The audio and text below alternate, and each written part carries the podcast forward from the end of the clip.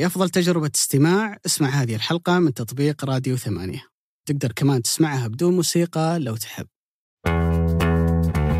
سيداتي أنساتي سادتي، السلام عليكم ورحمة الله وبركاته. أسعد الله أيامكم وأوقاتكم بالخير واليمن والبركات، وحياكم الله في حلقة جديدة، وهي بتكون الحلقة الأخيرة قبل توقفنا لكأس العالم. نتوقف شويتين وبنرجع بإذن الله في حلقة تسبق أول مباراة لمنتخبنا قبل كأس العالم، وبإذن الله بنرجع بحلة تليق بهذا الحدث العظيم. ولكن مع توقف دورينا بناخذ كذا بريك بسيط نرتب فيه أمورنا عشان نعود كما يليق بكأس العالم. حياكم الله، حيا الله العزيز القدير أبو علي، آنستنا ونورتنا. أهلا وسهلا. وشعورك وأنت تدخل على موسم كذا وفي أول شهرين ترجع توقف مرة ثانية؟ طبعا العالم كله في أول ثلاث شهور، إحنا بس اللي في أول شهرين. وأنا على قولة المصريين يعني لسه بنقول يا هادي، يعني الشهرين ثمان جولات وبعدين حيكون عندنا توقف طويل. أعتقد أنه ما سبق على الأقل في السنوات الأخيرة اللي أنا أتذكرها ما كان عندنا توقف بهذا الطول. يعني أفهم أنه الدوري يوقف شهر من أجل كأس آسيا ألفين وتسعة عشر، معنا في ذيك الفترة لعبت بعض المباريات. يوقف العام الماضي من أجل كأس العرب حوالي شهر، لكن شهرين دون منافسات رياضية محلية أتوقع أنه كثير صراحة. أنا أتذكر أبو علي أول ما طلع هذا الكلام، أول ما طلع كلام أنه آه بنوقف شهر عشان كأس العالم، كان عندي تصور أنه الشهر هذا هو شهر كأس العالم.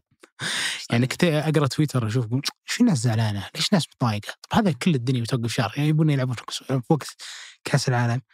ما نما إلى ذهني أبدا نحن بندق بريك قبل كأس العالم بشهر ونضيفها لشهر كأس العالم. أنا أعلن ترى على نهاية الموسم الماضي، صحيح رينارد أعلن عن البرنامج وقالوا تحديدا يوم سبعة عشر أكتوبر خلاص بيأخذ اللعيبة معسكر ويستعد لكأس العالم، اللي هي خمس مباريات ودية بتحضرنا لكأس العالم. في جزء منها بيكون وديات قدام منتخبات رديفة م. أو منتخبات بدون نجومها ولا يبي أحد يشوفها، مباريات غير مقبولة. صحيح، باعتبار أنه بيكون الجزء الأكبر من هالمنتخبات أو الأفضل لهم يا دورياتهم شغالة يا أنهم أصلا في أوروبا.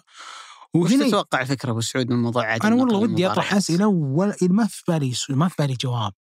المشكلة أن أنا ثقتي في رينارد بعد أو في المجموعات الماضية كانت جدا عالية، فأكيد أنا ما اتخذ هذا القرار اعتباطا، بس في نفس الوقت أنا ما ما قدرت أفهم كيف أجهز لاعب يلعب قدام لاعب رديف وياخذ شهرين إجازة على أول آخر مباراة في الدوري يلعبها. طيب إحنا نتذكر أصلا حتى على مستوى الأندية اللي هي تعسكر تحضيرا للموسم، يجي يقول لك اللاعب وأنا معطي كل ما عندي ومحضر في وقت المعسكر، والمعسكر هذا يكون مجدول يعني قبل ما يجون هم أصلا من إجازاتهم، في كل الإعداد له اعتيادي وموسمي.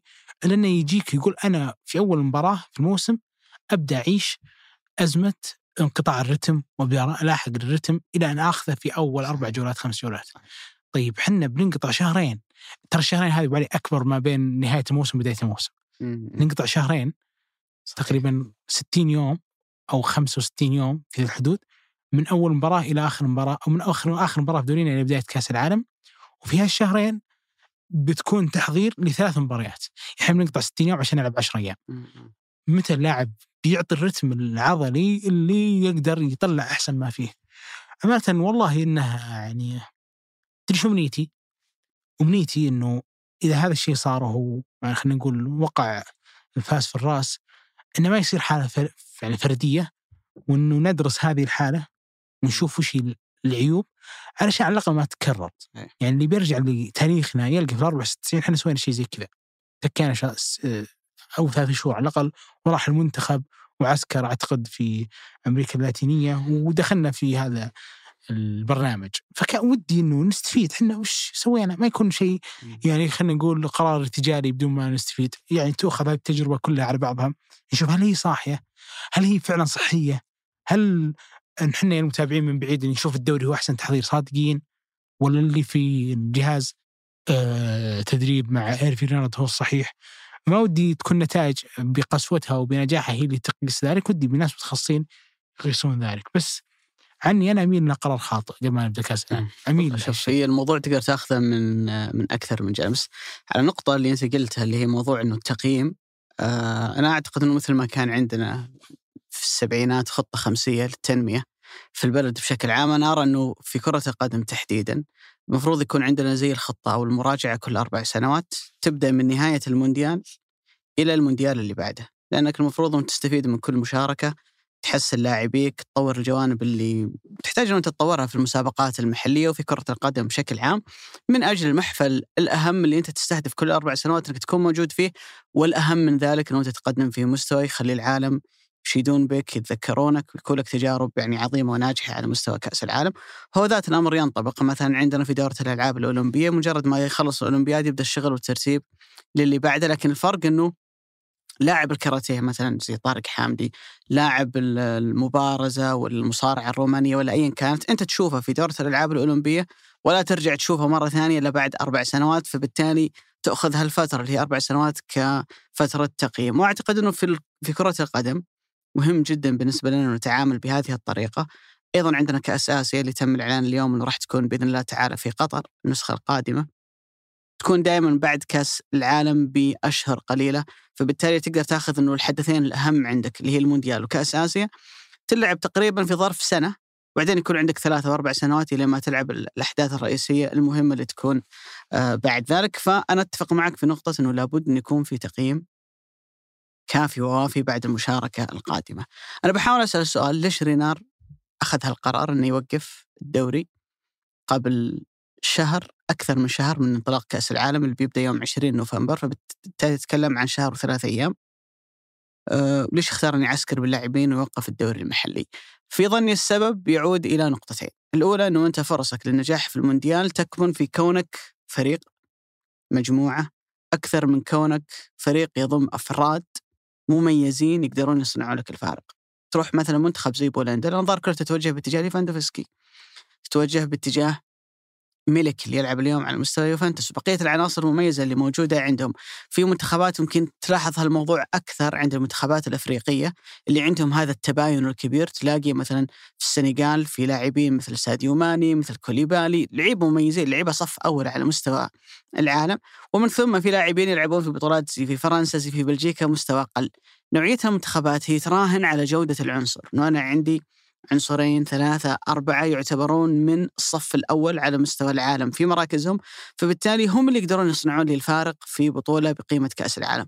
وفي منتخبات أخرى لهي تراهن على المجموعة، وفي ظني أن السعودية وأقدر أحط معها قطر هي المنتخبين الوحيدين اللي رايحين لكأس العالم ما عندهم نجوم سوبر ستار، صحيح ما عندهم لاعبين بارزين على مستوى كرة القدم ما في واجهة الأوروبية. ممكن نقول نوعا ما كاستاريكا قريبين منا في هالمجال، ممكن نقول الإكوادور ممكن عندهم ظهير يلعب في برايتون، ما عندهم ذيك الأسماء الكبيرة يعني اللي مميزة، لكن على الأقل أنت من ضمن أربع خمسة منتخبات في كأس العالم رهانك بالمقام الأول هو على المجموعة.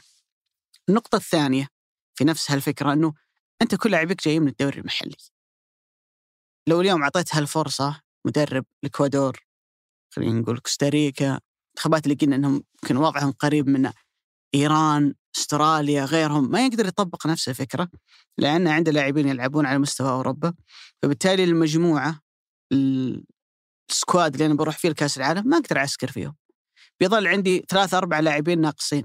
حتى لو عندي أنا مثلا إيران ممكن عندهم عدد محترفين، تكلم عن اللاعبين الأساسيين المهمين ممكن أربعة خمسة، كوريا نفس الكلام، أنا ما أقدر أعسكر وأبني خطة ومنهجية وأسلوب لعب. سون ما هو موجود مثلا، قاعد يلعب مع توتنهام، بيكون تحضيري ناقص. أو في إيران مهدي تارمي والله قاعد يلعب مع بورتو وما بفاضي يجي من الحين، تحضيري بيكون ناقص. أنا عندي فرصة ممتاز إن أقدر أحضر بالستة وعشرين لاعب اللي بروح فيهم الكأس العالم، فهذا امتياز في ظني إنه رينار ناظر إليه وقال أنا والله خليني أستفيد من هالموضوع. نجي هنا للنقطة الثانية، لما قلت إنه في نقطتين أنا أعتقد إنه رينار أخذ القرار من أجلها، إنه كثير من هؤلاء اللاعبين ما يلعبون أساسيا، وفي لاعبين أصلا أنت تحتاج إنه أنت تحضرهم، مثل عبدالله المالكي لأنه جاي من إصابة، مثل عبدالله عطيف لأنه يعاني بدنيا من لما رجع عن نهاية الموسم الماضي، مثل محمد كنو فهد المولد اللي جايينك من فترات إيقاف، بالتالي منقطعين من فترة ما يلعبون. كنو له فترة ما يلعب مباريات رسمية، وفهد المولد يدوبك بدأ يشارك مع الشباب. هل هو بيحضرهم أحسن من الدوري؟ هل اللاعبين هذول عندهم فرصة أنهم يلعبون في الدوري؟ لو كمل الدوري من هنا بنوقف في ثلاثة عشر نوفمبر زي ما الدوري الإنجليزي راح يوقف. هل كم دقيقة أبنى لعب تتوقع أن فهد المولد رح يلعبها؟ أقل أكيد من الموسم الماضي، لكن السؤال أقل بيكون من اللي مع المنتخب حتى. لا السؤال كأنه نفس الكلام. هل وديات المنتخب بتكون أفضل من هذا الحال؟ لا هذا اللي مبين كارتم وكمستوى إيه؟ قطعا أكيد بتكون لا. يعني منتخبات أصلا جاية تلعب معك هي ما هي متأهلة لكأس العالم، باستثناء كرواتيا اللي بنلعب معاها المباراة الأخيرة اللي بتكون أصلا المنتخبات كلها وقفت. صحيح، ما هو ما إيه هذه ما يقاس أي عليها أي مباراة كرواتيا، لكن البقية منتخبات ما هي مشاركة في كأس العالم، وإذا عندهم لاعب كويس ومميز في أوروبا ما راح يلعب لأنه مرتبط مع ناديه مت في أسبوع فيفا، فبالتالي المنتخب من حقه أن يأخذ العناصر المميزة. ولكن أعتقد وجهة نظري أنه رينار يبحث عن أنه يبغى اللعيبة يلعبون دقائق لعب أكثر. فكرة المباريات غير المنقولة اللي ما راح تتصور، الهدف منها اليوم اللي اللي يتابع ومهتم بالتحليل يعرف أنه اليوم في مواقع زي إنستات واي سكاوت وغيرها، والمواقع اللي مرة بروفيشنال في موضوع تصوير المباريات وقصها واختيار لقطات لكل لاعب وشرح تكتيكات كل فريق، منافسيك راح يدرسونك من خلال هالمواقع المتخصصة وراح يتابعون مبارياتك. قد تكون، أنا أقول قد، أنا ما أجزم، لكن أحطها افتراضية أن رينار بيطبق فيها شيء ما يبي حد يبغى يطبقها في كأس العالم، فما يبغى حد يشوفها. ممكن أنه بيلعب فيها بثلاثة مدافعين، فبالتالي ما يبغى الناس تشوف كيف راح شكل المنتخب يكون ثلاثة مدافعين. ممكن يعتمد فيها على جملة تكتيكية متكررة يطبقها في المباراة ويطلب من اللاعبين أنهم يكررونها مثلا في عملية الهجمات المرتدة. فممكن تكون عنده وجهة نظر في هالموضوع. الأكيد أنك أنت تبي تنحي كل هالجوانب. صراحة شيء ما هو بصحي أن الدوري يوقف هالفترة الطويلة، ما هو بشيء صحي للمسابقة، ما هو بشيء صحي لل... للقنوات الناقلة، للإعلام اللي قاعد يتعاطى مع الموضوع. إنه إحنا وش بنسولف فيه الشهر الجاي مثلا؟ على سبيل المثال البودكاست بيوقف لأنه فعليا ما في شيء أنت تتكلم عنه الفترة الجاية. مضر للمسابقة، مضر للدوري. المشجع لما ترجع بعد شهرين قاطع عن الدوري فعليا كأنه نهاية موسم بداية موسم ثانية. فأكيد الشيء أنت ما ودك تشوفها، ولكن وجهة نظر رينار، وجهة نظر الاتحاد السعودي، وجهة نظر كل المسؤولين اللي لهم علاقة بالمنتخب، أنه هذا التحضير يخدم منتخبنا. راح نشوف النتائج في كأس العالم. في البعض يقول لك والله يا أخي لا تحكم على العمل، لا بالعكس، أصلا أشتغل الأربع سنوات هذه كلها عشان أروح أبيض الوجه في كأس العالم. إذا ما بيضت الوجه في كأس العالم معناتها كل اللي أنت سويته ما هو بكله خطأ، لكن لابد أنك تتلمس مكان من الخطأ فيه وتصححها للفترة القادمة. ممكن أيضا من الكلام اللي يقال أنه بتكون مضرة صراحة أكثر للعيبة اللي في الدوري الأجانب اللي منضمين لمنتخباتهم. أه. وعندنا ترى عدد يعني ما هو بسهل من اللاعبين اللي ما انضموا. تتكلم صح؟ لا، أتكلم عن اللاعبين الأجانب اللي بيشاركون في كأس العالم، حتى يعني اللي ما راح يشارك. يعني زي كريشوفياك مثلا، منتخب بولندا ينتظره يجي في أفضل جاهزية، فبيوقف شهر بالضبط، خمسة وثلاثين ستة وثلاثين يوم قبل كأس العالم. عندنا توامبا وأبو بكر في منتخب الكاميرون، عندنا كولينز فاي ظهير الطائي، عندنا إيباسي حارس أبها أيضا في منتخب الكاميرون، عندنا محمد حارس الوحدة موجود مع منتخب المغرب، عندنا أكثر من اسم. حارس الكاميرون ده ما أتوقع يستدعونه، له مستدعى بس ما راح يلعب أساسي. حتى ما أتوقع يستدعونه، يعني الغالب أونانا هو الحارس الأساسي. حارس السؤال برضه من الشق الثاني، وعلى الهولندية اللي عندها عدد من اللعيبة هم ركائزها الأساسية بيوقفون شهرين، ما راح حتى يعني ما راح حتى يلعبون مباريات ودية مع المنتخب، لا بيوقفون سبعة وعشرين يوم، ثم ترجع الأندية تسوي لهم معسكر من بداية كل شيء، كأنك سويت ريستارت الموسم وابدأ حضرهم. أكبر مثال في هذا الاتحاد، الاتحاد كل أجانب غير دوليين. صحيح. يعني لا مستدعي حمد الله ولا استدعي طوال ولا أتوقع يستدعي ولا أتوقع يعني. بس تعال شوف مثلا قروهي غير دولي، حجازي وطارق حامد ما تأهل منتخب مصر، آه روما، كوستا، إيغور كورنادو، آه عبد الرزاق حمد الله، كل ذول ما عندهم منتخبات، فكلهم مش بيسوون بياخذون إجازات. اللعيبة في أخذ الإجازات متفاوتين، في واحد عنده قدرة إنه ما شاء الله يحفظ جسمه فت، وفي واحد لا والله يتأثر لطبيعة جسمه لطبيعة نمط حياته، ما يقدر يتحكم بكونه يكون بروفيشنال في هذا الوقت إجازات. وفي الكثير ترى من المدربين يقول لك رح أنت إجازة خذ راحتك استجم أبرجع أنا أهلك. طيب هل بيقدر الاتحاد يسوي معسكر مثلا في دبي؟ وهذا اللي بيصير في الاتحاد في دبي في الشتاء، ويقدر يجيب الوديات اللي ترجع هاللعيبة، مثل مثلا لما يروح هذا اللاعب ويعسكر مثلا في لندن ويلعب مع أندية كويسة، أو مثلا مع أودينيزي أو من أي أندية هذه اللي تعطي أنديتنا مجانها تلعب معها مباريات ودية. هل بقدر أرجع من فريقي نفس الرتم؟ في ضرر كبير صراحة على فريق مثل الاتحاد، خصوصا الاتحاد ركائزة كلها أجانب. النصر إلى حد ما ترى نفس الشيء، عنده ألفارو وسبينا تاليسكا آه ماشاريبوف وبيتي، يقول أصلا ما شاركوا، إحنا هذا إيش أربع شهور بيكون ما شاركوا، بيتمون أربع شهور بدون ما يلعبون كرة قدم. تكلم عن كونن، عن غوستافو، كل هذه الأسماء تضطر إلى الراحة السلبية ويرجعون لرودي غارسيا يعسكر فيهم ويأهلهم من جديد. أمانة أزمة، يعني والله إنها أزمة بمعنى الكلمة أزمة. أنا ذكرت تصريح تحتاج إلى بنتوس بنتوس فعلا. هو قال قال تصريح قبل بداية الموسم، هذا حالة فريدة ما قد مر عليها أحد. بالضبط، اللي هو المعد البدني لريال مدريد اللي كان مع زيدان لما فازوا بثلاثة تشامبيونز ليج ورا بعض، طلع من ريال مدريد راح الانتر، فاز بالدوري مع كونتي، وقتها ريال مدريد فترة سولاري واللي كانوا موجودين عانى ريال مدريد ذيك الفترة، ولما رجع مع أنشيلوتي رجع ريال مدريد مرة ثانية فاز بدوري أبطال أوروبا. فكان تصريح قبل بداية الموسم يستوقفك صراحة، قال نحن أمام موقف ليس له مثيل، يعني أنت الآن كمعد بدني مدرب لياقة تشوف الهيستوري حق اللاعبين اللي عندك، فترات الإعداد، الإصابات العضلية وما إلى ذلك. قال الموقف ما له مثيل لأنه ما عمره وقف الموسم بالنسبة للأندية في وسط الموسم لهذه الفترة الزمنية. بالنسبة لهم في أوروبا بيقفون في ثلاثة عشر نوفمبر الغالبية، وبيرجعون بعد ثمانية عشر ديسمبر اللي هو آه نهائي كأس العالم. الدوري الإنجليزي أعتقد بيرجع يوم ستة وعشرين في البوكسينج داي، فتتكلم عن ممكن شهر ونص منافسة رياضية واقفة فيها. فقالوا شيء ما سبق للأندية أنه مر عليها، أنه في وسط الموسم المنافسة توقف حوالي شهر ونص، فبالتالي أنت كيف تعد لاعبيك على مرحلتين، المرحلة الأولى اللي تسبق كأس العالم وبعدين تصير الوقفة والإجازة وبعدين الإعداد للمرحلة الثانية من الموسم. فمثل ما ذكرت أنه موقف غريب ويعتمد بشكل كبير جدا على سلوك اللاعب. هل بيجيني هو فعليا ماخذ راحة سلبية، ما كان يتمرن، ممكن يكون وزنه زايد، ممكن يكون يحتاج تعد معاه من أول وجديد بدنيا، فبالتالي بتكون الجولة التاسعة من دورينا وكمان لو أنهى الجولة الأولى في أي موسم آخر. الموضوع صراحة جدا محير، ولذلك يعني الواحد يتجنب الحكم أن يعطي أي أحكام على من بيفوز بالدوري، مين صحيح. مرشح، لأنه اللي بيصير بعد كأس العالم هو شيء مختلف تماما عن اللي إحنا قاعدين نشوفه الحين. الأكيد أنها فرصة للأندية اللي عندها لاعبين مصابين، عندها لاعبين ما هم جاهزين، أنه يحسنون من وضعهم للفترة القادمة، لا سيما أن الفترة اللي بعد كأس العالم بيكون فيها ضغط مباريات غير طبيعي أبدا. يعني حسب الرزنامة المعلنة من رابطة الدوري المحترفين، الجولة التاسعة بتكون بين نصف نهائي ونهائي كأس العالم يوم خمسة عشر ديسمبر، بيلعب نهائي كأس العالم، بعدين بيكون عندنا أصلا بين هالجولتين اللي هي بين نصف النهائي والجولة اللي بعدها عشرة أيام، حسبهم مدلعينهم عشرة أيام، متوقع أن يلعب فيها دور ستة عشر من كأس الملك، بعدها بخمس أيام عندنا الجولة أحد عشر، بعدها بخمس أيام عندنا الجولة اثنا عشر، بعدين بندخل على يناير. متوقع حسب الرزنامة اللي ما ما اعتمدت بشكل رسمي، لو قيم كأس الخليج في موعده احتمال كبير الدوري يكون شغال والمنتخب مشارك في كأس الخليج، فبالتالي بيصير فيها فقدان لاعبين وبيصير ضغط مباريات غير طبيعي.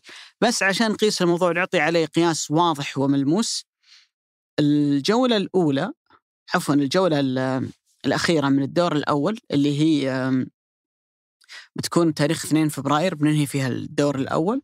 متوقع العام الماضي زي نفس هالتاريخ اللي هو بداية فبراير كنا واصلين للجولة تسعة عشر، فبالتالي أنت عندك زي الأربع جولات أنت مأجلها، وبيدخل عليك في فبراير دوري أبطال آسيا ويلا أجل للهلال وأجل للشباب. فالشاهد أنه بدنيا الدور الثاني بيبان الفريق اللي عنده دكة، بيبان الفريق اللي تحضير البدني في الفترة القادمة راح يكون يعني ممتاز وجيد، وبيفرق صراحة مع الأندية مثل ما أنت ذكرت نقطة أنه هل لعيبتك مفاتيحك ولعيبتك المهمين بيعسكرون معك، ولا أنه لعيبتك أصلا موجودين مع المنتخب زي الهلال ثلاثة عشر لاعب، فبالتالي حتى مباراة ودية يعني ما فريق بتعد فريق غير عن اللي بتلعب فيه بعدين لما ترجع للمنافسات.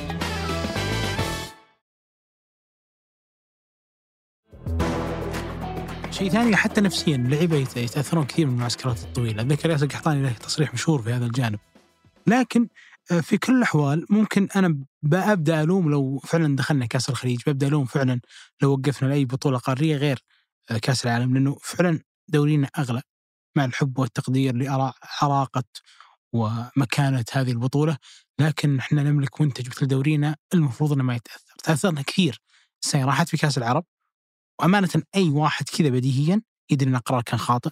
تأثرنا كثير أيام كأس آسيا ويوم يلعب دورينا، حسيت أن في مثل النوع من الاستخفاف في قيمة دورينا الشرائية والتجارية، وهذا الشيء أمانة كان خطأ.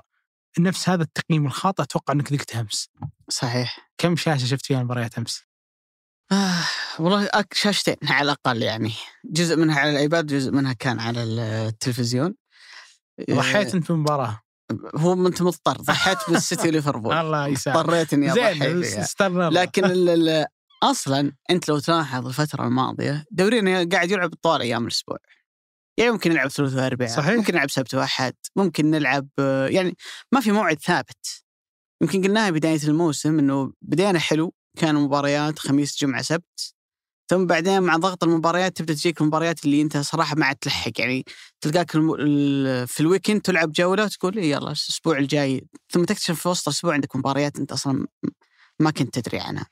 فأعتقد مثل ما أنت قلت إنه مضر للدوري، يحتاج أصلا أصلا اليوم جزء من تجربة الناس اللي سابقيننا بكثير برا، الإنجليز والإيطاليين والأسبان، جزء من من الحضور الجماهيري ومن ارتباط المشجع بناديه، إن أنا يجي الويكند وش عندي؟ والله بروح أشوف مباراة فريقي، اليوم ليفربول يلعب ضد إيفرتون بروح أحضر مباراة ليفربول، اليوم والله برشلونة ضد إسبانيول بروح والله أحضر في الكامب نو مباراة برشلونة. لكن لما يبدأ دوريك يلعب أصلا وسط الأسبوع بكثرة، مباريات تصير متداخلة بكثرة، يا رجل في بعض الأحيان يلعب الهلال والشباب والنصر الثلاثة يلعبون في ليلة واحدة في الرياض، كل واحد منهم في ملعب، صارت قبل أسبوعين. طيب أنت أنت أصلا اليوم كإعلامي كمراسل كمشجع بتشوف ك... خلك من مشجع واحد بيغطي المباريات، شلون أقدر أغطي ثلاث مباريات تقام في ليلة واحدة في مدينة واحدة؟ أعتقد إنه شوف في في في أشياء للأمانة أنا أعرف صعوبات كثيرة يعني عند الإخوان في الرابطة، الموضوع التنسيق مع المنتخب ما هي كل الأمور في يدهم، في بعض الأحيان مصلحة المنتخب تقدم ويضطرونهم يجارون الموضوع عشان يرتبون الجولات، في بعض الأحيان تجيك منافسات أنت أصلا ما تدري الدوري بيشتغل، مثلا زي كأس الخليج الآن ما في أحد يقدر يعطيك تأكيد أنها بتلعب في يناير، بس الكل عنده علم مسبق أنه المفروض أنها تلعب في يناير، بس تصير ولا ما تصير الله أعلم. يعني كأس آسيا الجاية ثلاثة وعشرين حسب الرزنامة اللي الجماعة يبنون عليها أنها بتكون في الصيف في الصين، بعدين جاء أنه الصين شال منهم التنظيم وفتحوا منافسة كانت بين قطر واندونيسيا وكوريا، اليوم أعلن اليوم الصباح أنه قطر راح تستضيفها. طيب ما حد يدري هي بتلعب أساساً في الصيف ولا بتتأجل للشتاء من السنة الجاية، فما تقدر أنه تطالبهم زي زي في أوروبا أنه يعطيك رزنامة واضحة وثابتة من الجولة الأولى للجولة ثلاثين، لأن في بعض الشيء ما هي في يدك، ولكن نقول قدر المستطاع نتمنى مستقبلاً أنه دائماً ما توضع أهمية هالدوري تسويقياً وجماهيرياً عشان يتحول إلى عادة أسبوعية بالنسبة للمشجع، عشان يتحول إلى عادة أسبوعية بالنسبة للمتابع داخل السعودية أو حتى في الخليج أو حتى في الشرق الأوسط اللي يعني يحب دوريك ويهتم فيه ويتابعه، أنه يكون في مواعيد ثابتة قدر المستطاع من أجل نجاح هذا الدوري جماهيرياً وتسويقياً. أنا في دو في كأس آسيا بالتحديد بعذر، في كأس آسيا بعذر لأن بطولة قارية والبطولة الوحيدة في هذا آه في هذا النطاق القاري تقام كل أربع سنوات، فبعذر أبعذر برضو في نقطة أنه يتراعى مصلحة المنتخب، لكن أنا في هذه النقطة تحديدا بطولة كأس الخليج، بطولة كأس العرب، بطولة غرب جنوب آسيا، هذا النوع من البطولات أنا أناني صراحة. ترى في غرب آسيا هالموسم أيضا إلى جانب كأس الخليج، بعد في غرب آسيا أقول ليش أنا أناني، لا قطر ولا الإمارات ولا الكويت ولا عمان ولا العراق ولا أوزبكستان ولا إيران ولا اليابان ولا كوريا الجنوبية ولا في أي دوري في هذا البقعة من العالم ينافسك. أنا الوحيد اللي مفروض يحط حسبة هذا الدوري ماليا، أنا أكثر واحد يملك أندية ممتازة وأكثر واحد يملك أندية تصرف وأكثر واحد عنده مشاهدات، ولما يطلع فريق آسيوي لنهاية قارة تدبل ممكن تضربه في عشرة المشاهدات، وقناة دوري أبطال آسيا على اليوتيوب أكبر مثال في ذلك. فأنا الأفضل وأنا الأكثر ترشيح وأنا الدوري مشاهد، المفروض أني ما أراعيك، المفروض أني أراعي منتجي وأكمل استمراريتي فيه وتفوق فيه. فأنا ما عندي استعداد أبدا أني أجامل دورينا على حسب بطولات بالبلدي كذا الفيفا ما يعترف فيها، ما هي معترفة في الفيفا ولا هي معترفة عندك والعالم كله شغال. يعني أنا بضرب مثال برضو في تعامل على الأقل الإنجليز أو حتى أي منتخب في هذا العالم مع أمم أفريقيا اللي هي في فترة فترات توقف دورينا عشانها، ما الدوري كمل دام كنت عكس رزنامتي أنا عندي منتج أنا أبيع فيه. هذه نقطة. النقطة الثانية، المدير التنفيذي للبريمير ليج السابق له تصريح جدا مشهور ذكر ثلاث أسباب يرى فيها ليش الدوري الإنجليزي هو أفضل دوري في العالم. السبعين الأولى كانت مرة بديهية و... وتكلم عن رتم وتكلم عن اللي هي نقطة يسمى الإرث الإنجليزي أو ما سمى ذلك، ما في إنجليز كثير في الإنجليز بس يتكلم عن إرث هذه الأندية. قال بالنص إنه أهم سبب بالنسبة للبريمير ليج خلاه بهذه القوة في العالم، وأنه إذا دخل مثلا إذا المشاهدات في المعدل متوسط المشاهدات في الليغا ثلاثة فاصلة خمسة مليون وفي الدوري الإيطالي اثنين أعتقد والبريمير ليج اثنا عشر مليون، قال مكاننا من هذا العالم يقدر يشوفه اللي في الصين، يقدر يشوفه اللي في أمريكا، فأنا عندي مشاهدات كبيرة متاحة لي خلتني أكبر وأنمى. أنا سؤالي هنا اللي حط جدول دورينا ما تعب عمره يشوف متى الكلاسيكو ولا يشوف متى ليفربول سيتي؟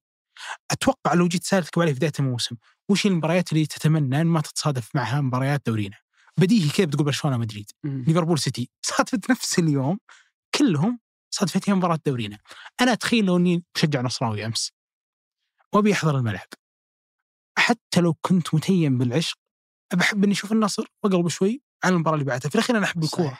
صحيح. فإنك تحطني في هذا الموقف، ولا تنسى أنها يوم عمل ويوم عمل يوم أحد، ومثل ما قلت زبعي دورينا قبل كأس العالم صارت فيه كمية تنازلات عشان يتوافق هذا الجدول مع منتخبنا، أنها ينحط في بداية أسبوع، أنها تلعب جولتين في أسبوع واحد، صارت تضحيات كثيرة. طيب ليش أنا ما أضحي تسويقيا؟ وأنت قلت لي أني أعذر شوي رابطة الدوري المحترفين أنهم ما عندهم تواصل مع المنتخب. لا في تواصل أبو سعود، بس الكلام الصلاحية بيد من؟ لما تتعارض المصالح من اللي مصلحته مقدمة على الآخر. بس هذا كل ما في الأمر، يعني القياس على التجارب العالمية أبو سعود ترى أنا أشوف أنه في بعض الأحيان يكون خادع، لأنه مثلا يوم تتكلم الدوري السعودي مثلا كقيمة، بس أنا أشوفه بديهي والله يبقى.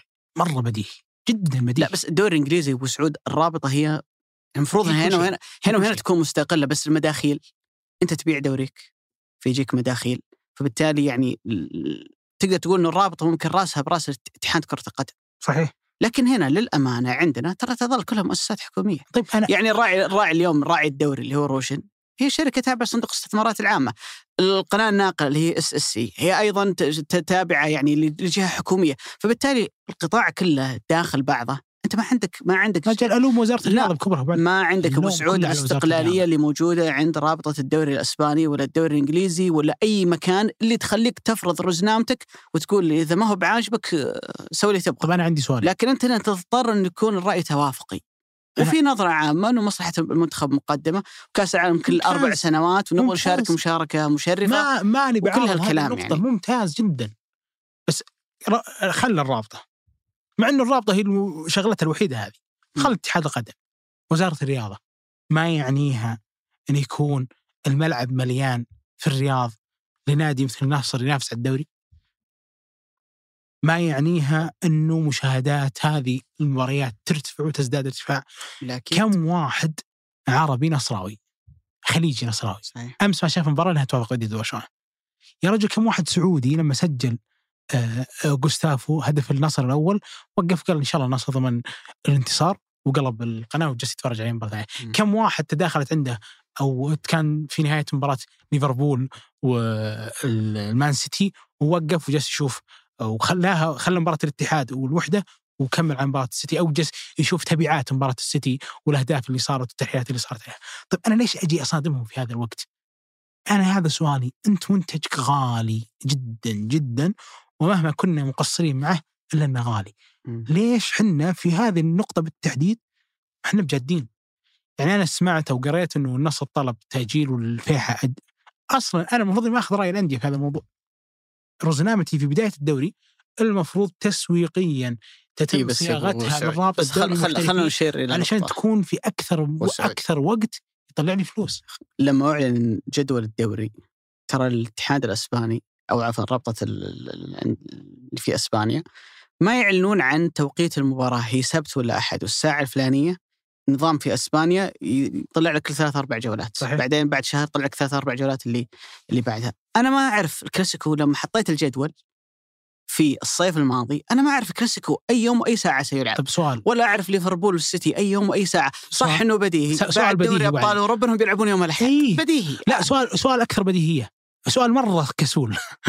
متى تحدد؟ شان هزيت الطاولة. عند عندنا ولا عندهم؟ عندهم. متى تحدد؟ قبل هذا في شهور. ثلاثة شهور اليوم والتوقيت ولا الجولة؟ اليوم والتوقيت. لا ترى في الغالب في أسبانيا ترى يعلنون قبل بشهر. قبل شهر. مم. احنا نعرف هذه المباراة بتلعب قبل شهر اللي هي مباراة آه مدريد وبرشلونة، وعلى الأقل نعرف قبل هذا الشهور مباراة سيتي وليفربول. جميل. ما قدرت في خلال هذا الشهر تنسق موعد للملعب اللي هو أصلا مملوك للنصر، اللي هو أصلا بيكون فاضي. إيه بس ترى أبو سعود الموضوع ليس بهذه البساطة، وبرضه ما هو بس يعني يعني في طاقم حكام، في شركة ناقلة، فيه طاقم مراقبين مباريات، في لاعبين. أبو سعود القصد أن الناس تجي، في ناس تجيب مثل الفرق حجوزات الطيران وما إلى ذلك. يعني الموضوع ترى ما هو بالسهولة اللي الناس تتخيل أنه تأجيل مباراة موضوع مرة سهل. بس يعني في أحيان الناس يقول والله ليش الفريق الفلاني لعب ساعة من بكرة فلانية، لأن ببساطة آخر رحلة تقلع من المدينة مثلا اللي هو تقام فيها المباراة مثلا الساعة تسعة أو عشرة بالليل، فما أقدر نخلي المباراة تلعب متأخر، لكنها يوم أحد في وسط أسبوع، عفوا يوم أحد في وسط اليوم. يعني لا هي اللي في بداية يوم أو بأيام شتاء من العصر، ولا هي اللي في الساعة تسعة، جاي في الساعة خمس في نفس توقيت المباراة. طيب في المباراة الثانية بعدها هل هل من الملائم إني أرص مباريات كلها الساعة تسعة طيب وحطها في وقت واحد؟ هل من الملائم وعلى إنهم يلعبون في وقت السيتي وليفربول برشلونة مدريد؟ أنا رأيي لا. طيب أنا ماني قاعد أعترض على الفكرة، أنا جالس أقول أنا شفت لو إن الملعب وعلي في الاستاد ولا في الملاز معناها ترى ما هو بعذر ملوم، بس الملعب ملعب نادي النصر، فوش بيصير لو الناس لعب الساعة تسعة؟ شوف في فكرة أبو سعود يقول لك، برجع أقول لك نقطة بقى. هم ليش أصلا لعبوا في نفس التوقيت؟ ليش البريمير ليج ما راعوا وجود الكلاسيكو أو العكس؟ آه هم بينهم في رأي، في رأي في رأي يقول لك أنا مالي شغل فيهم، لكن هذا أنا ضد هذا الرأي أقمعه. أنا ضد هذا الرأي أقمعه، هذا اللي أنا أقمعه، أنا ديمقراطي مع الآراء اللي أنا قمعي في هذه الآراء. ليش أنا يقول البريمير ليج والدوري الإسباني بينهم نزاع، حنا نبغى نثبت وجودنا، حنا عندنا دوري متابع عربيا يحتاج إلى تعزيز، عندنا عيوب أدري بس ما في حد حولنا في آسيا. تخيل المباريات اليوم، تخيل أن المباريات اللي أمس قيمت اليوم. م. اليوم لا في مباريات مهمة في الأسباني ولا في الإنجليزي والتشامبيونز ليج بوك... عفوا حتى ما في تشامبيونز ليج ذا وسط الأسبوع. تخيل الجولة قيمة اثنين وثلاث، الناس كلها بتتابعك، الناس كلها بتشوف الهلال والطائي، والناس كلها بتشوف النصر والفيحة، والناس كلها بتتابع الاتحاد والوحدة. ما أتكلم عن سواء اللي موجودين هنا وحتى على مستوى الوطن العربي. يعني ترى حين ما نبالغ لما نقول الوطن العربي والخليج في ناس تتابع اليوم، حتى على مستوى القنوات التلفزيونية والتغطية الإعلامية تقريبا كل الدول هذه صار عندها اليوم مثلا نسميها بأسماء. تتكلم عن برنامج المجلس في قطر يتكلمون عن الدوري السعودي، تتكلم القنوات الكويتية تتكلم عن الدوري السعودي، الإمارات عندهم برنامج يتكلم عن الدوري السعودي وأكثر من برنامج. فبالتالي أنت اليوم صرت متابع في كل مكان، فمضر بالنسبة لك أنك تلعب في توقيت المباريات اللي من هالنوع. لكن أرجع وأقول عوضاً على أن السعوديين قبل يا أبو سعود قبل لا ندري عن كلاسيكو وعن سيتي وليفربول من الموسم الماضي والموسم شغال، طلع ياسر المسحل في مقابلة وقال أن الدوري بيوقف سبعة عشر أكتوبر عشان رينارد بيعسكر باللاعبين.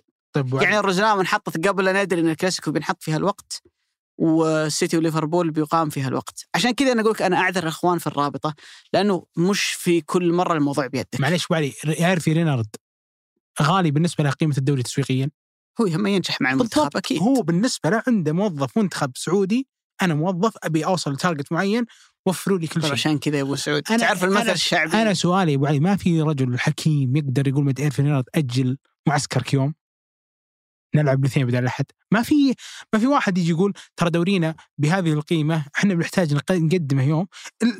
أنا مع التسوية في كل شيء، ما قدروا يوصلوا للتسوية أنها تحفظ قيمتنا تسويقيا وفي نفس الوقت ما تأثر على. بس معسكر يا أبو سعود، أنت تعتقد أنه معسكر ترتب قبل أسبوع؟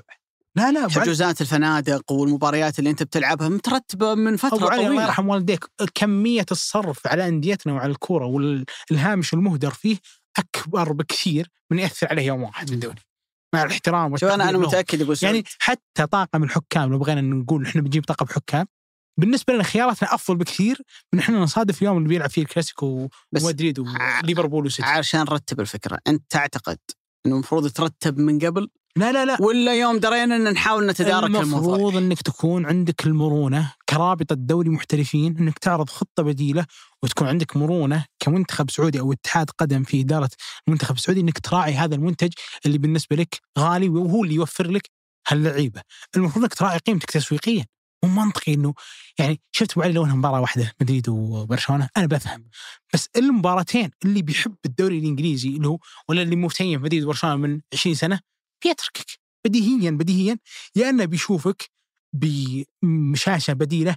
هالشاشة بديلة نسبة كبيرة أنه بيكون بث مسروق وارد جدا، فبتزيد المشاهدات السيئة في البثوث المسروقة وبتقل عندك من المشاهدات اللي أنت تعتقد أنها تزيد قيمتك التسويقية.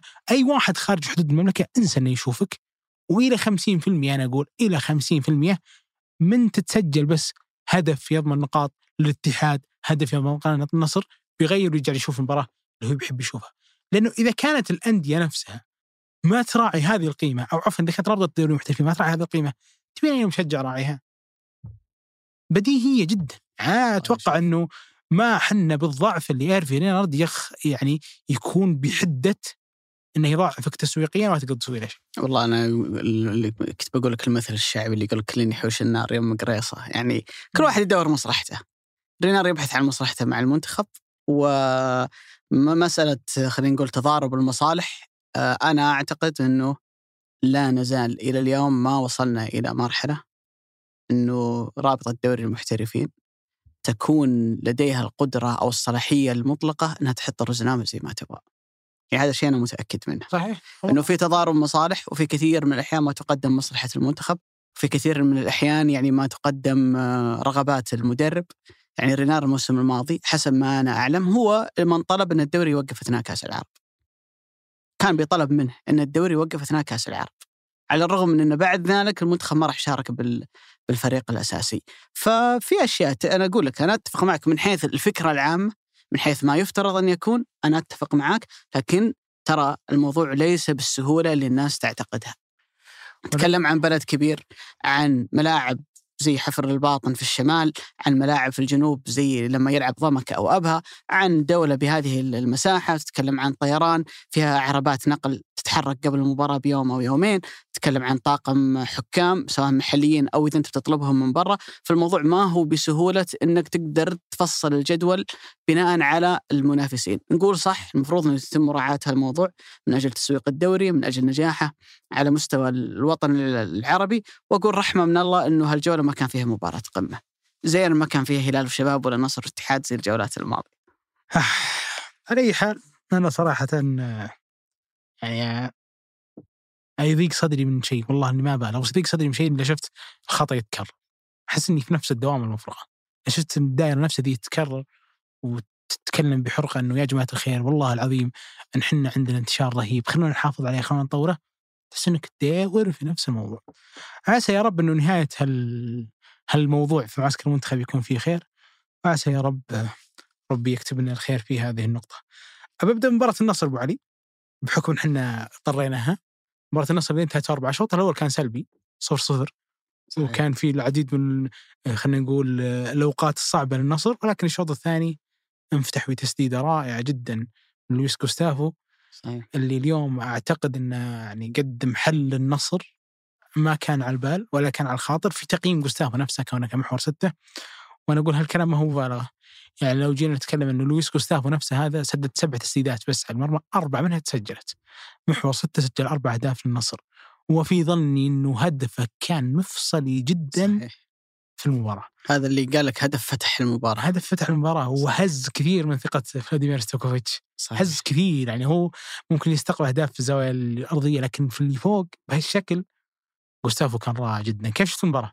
أعتقد إنه رودي غارسيا قرأ جيدا مباراة الفيحة أمام منافسين ممكن يضطر الفيحة إنه يلعب الشكل القديم اللي تعودناه من الفيحة الموسم الماضي، اللي هو التراجع إلى ثلث ملعبك وتسليم الكرة للمنافس. المباراتين اللي يعنيها كانت مباراة الهلال وكانت مباراة الشباب.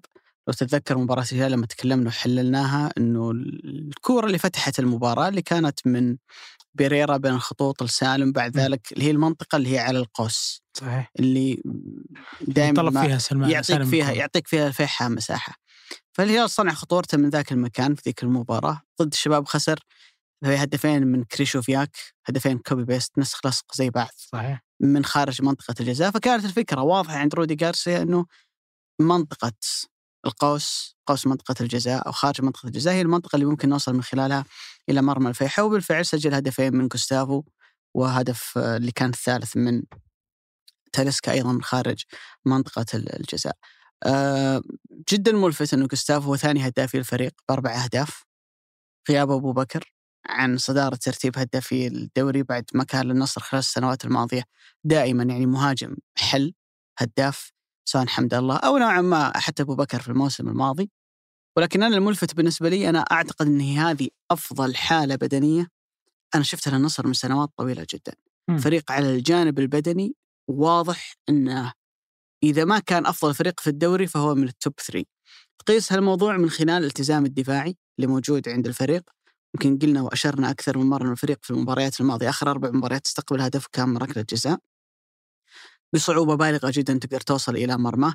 الفريق ككتلة كمجموعة تلاقي دائما مترابط سواء في الحالة الدفاعية أو الحالة الهجومية، واللي من خلال هالمباراة ظهر جانب ممكن ما كان يظهر في المباريات السابقة هي قدرة الفريق العالية جدا على الارتداد. معظم فرص النصر خطرة في المباراة كانت من خلال هجمات مرتدة. تكلم أعتقد أنه هدف غوستافو كانت كرة مقطوعة حالة ضغط عالي قطعها النصر، بعد ذلك تحولت من غريب لغوستافو وتسجلت الهدف. حتى غوستافو الثاني كانت عن طريق هجمة مرتدة. فريق عنده قدرة عالية جدا في الجانب البدني أنه يدافع ككتلة ويرجع يرتد بعد ذلك ككتلة.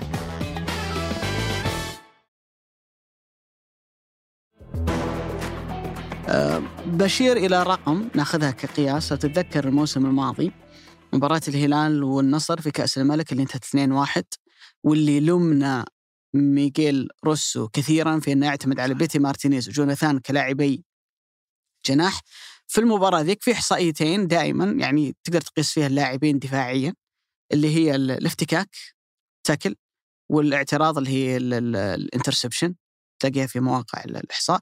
ممكن المدافعين السناترة اللي عندهم اللي هي موضوع التشتيت اللي هي الكرة اللي أنت تضطر تشتتها لبعيد. لكن بالنسبة للاعبي الوسط أو لاعبي الجناح في جانبهم الدفاعي تقيسهم على هالافتكاك والاعتراض تحديدا. ضد الهلال في كأس الملك جوناثان وبيتي مارتينيز الاثنين مع بعضهم قطعوا من الهلال ثلاث كور في الحالة الدفاعية. في مباراة ضد الفيحة اللي هو أقل بكثير من الهلال وبيهدد مرماك وبيوصل إلى مرماك، وأنت أقل حاجة لأن لاعبي الجناح عندك يتراجعون دفاعيا ويقطعون لك كرات اللي كانوا موجودين سامي النجعي وأيمن يحيى الاثنين مع بعض فكوا ثمان كرات للنصر في الجانب الدفاعي. ونتكلم عن ثلاث مع المنافس هنا الهلال ومع المنافس هنا الفيحاء. وقلنا يمكن بداية الموسم واحدة من النقاط اللي مرة رودي غارسيا مركز عليها موضوع الأطراف الأجنحة لابد يكون عندهم التزام دفاعي. وفي ظني أنه التحدي اللي بيكون رودي غارسيا في فترة ما بعد كأس العالم لما يرجع مشاريبوف وبيتي مارتينيز أو تغير واحد منهم أو كلاهما وممكن تجيب لعيبة أجانب في هالمراكز، كيف تضمن أن هذا اللاعب يعطيك ذات الالتزام الدفاعي اللي موجود؟ لأنه هو بوضوح اللي قاعد يساعد كونن وقاعد يساعد سلطان أو عبد الله العمري في الجانب الأيمن أن الفريق ما يكون مكشوف، بالإضافة إلى وجود محورين غوستافو وعبد الله الخيبري، واللي بالمناسبة أعتقد أنه من الثمان مباريات أنا أعتقد أنه أنسب شريك الغوستافو في الفترة القادمة. فأعتقد هذه نقطة أيضا تضاف لموضوع الجانب البدني أنه كيف اللاعبين يكون عندهم التزام دفاعي كبير جدا. إذا بناخذ الفترة الأخيرة اللي هو شهر أكتوبر، يعني ناخذ الفترة هذه كشهر أكتوبر كفترة من بعد أسبوع الفيفا لعبت أربع جولات، تأخذ الفترة هذه وتسوي جدول ترتيب للدوري. النصر حيكون في المركز الأول، فاز في ثلاث مباريات وتعادل ضد الاتحاد بعشر نقاط، سجل فيه أحد عشر هدف، كانت في آخر ثلاث مباريات ثلاثة ضد أبها، أربعة ضد العدالة وأربعة ضد الفيحة، استقبل هدف وحيد من العدالة من ركلة جزاء. فأعتقد أنها فترة مميزة جدا للنصر الفترة الأخيرة. ممكن زي ما قلنا الأسبوع الماضي مهم جدا بالنسبة للنصر إنك تشعر أن الفريق هو في حالة تصاعد. صحيح. يعني كل مباراة تأخذ مكاسبها وتروح للمباراة اللي بعدها وتضيف عليها. فلكن ممكن الجانب السلبي أنه توقف هذا ممكن يضر الفريق، يكسر الرتم الموجود اللي كان عندهم. ولكن أعتقد أنه كحصيلة إجمالية أن النصر اليوم يكون في المركز الثاني في جدول الترتيب خلف الشباب ثلاث نقاط فقط، متقدما على الهلال والاتحاد والطائي. أعتقد أنه حصيلة جدا ممتازة للنصر وبداية مشجعة مع رودي غارسيا اللي نقدر نقول أن بصماته بدأت تبان على الفريق. أنا كان من الملفت لي صراحة تأثير اللاعب الأجانب في النصر في الثمان جولات من الموسم. يعني تعودهم يلعبون بستة. صحيح. عندهم اثنين ما طقوها نهائي. أنا أتكلم عن الجدد. أنا تعودت كل سنة أشوف النصري، يعني السنة الماضية كانت سنة صفقات أندرسون تاليسكا وفيسنت أبو بكر وموري وهالأسماء. السنة اللي قبلها كانت صفقات بيتي مارتينيز والأسماء هذيك. السنة اللي قبلها أو اللي تسبقها برضو كانت صفقات اللي هي ويتروس وحمد الله وإلى آخره. تعودت في كل سنة أني أشوف النصري عنده زخم كذا من الصفقات. لي ثلاث سنين من بعد صيف حمد الله ومرابط وبيتروس ما شفت النصري يؤثرون أجانبه بشكل مباشر على آه اللي هي نتائجه. الأربع صفقات الأجنبية كيفيتها ومكانها وتأثيرها وحتى سعرها كان ممتاز، لا أسبينا كلاعب حر ولا حتى على آه كونن واختياره كان جدا رائع، ولا حتى على غوستافو كلاعب حر، ولا حتى على ألفارو. إلى الآن كل هذه الأسماء جاسمين يغذون أماكن كان يعاني فيها النصر، سواء ألفارو في السنتر اللي اليوم عطى رفاهية ل رودي غارسيا أنه لما يفقد سلطان الغنام ما يضطر الأسماء شابة يودي العمري يمين، وأنا إلى حد ما منصدم من دقة عرضيات العمري. ترى ما هي من المباراة الأولى، كل مباراة دقة عرضياتها ممتازة، لا اللي سجل منها تاليسكا اليوم ولا حتى على المباريات آه الماضية، أو حتى على آه الكلام اللي احنا تكلمنا فيه اليوم عن لويس غوستافو كونه لاعب جالس يقدم حل فردي جدا ممتاز في التسديد البعيد.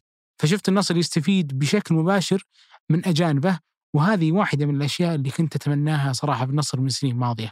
تستثني الصفقات اللي وقعت من سنين ماضية، تستثني منها تاليسكا اللي يعاني منها النصر اليوم. في سنة أبو بكر صفقة قديمة، تكلم عن بيتي مارتينيز في غيابه ومشاريبوف صفقة من سنين ماضية.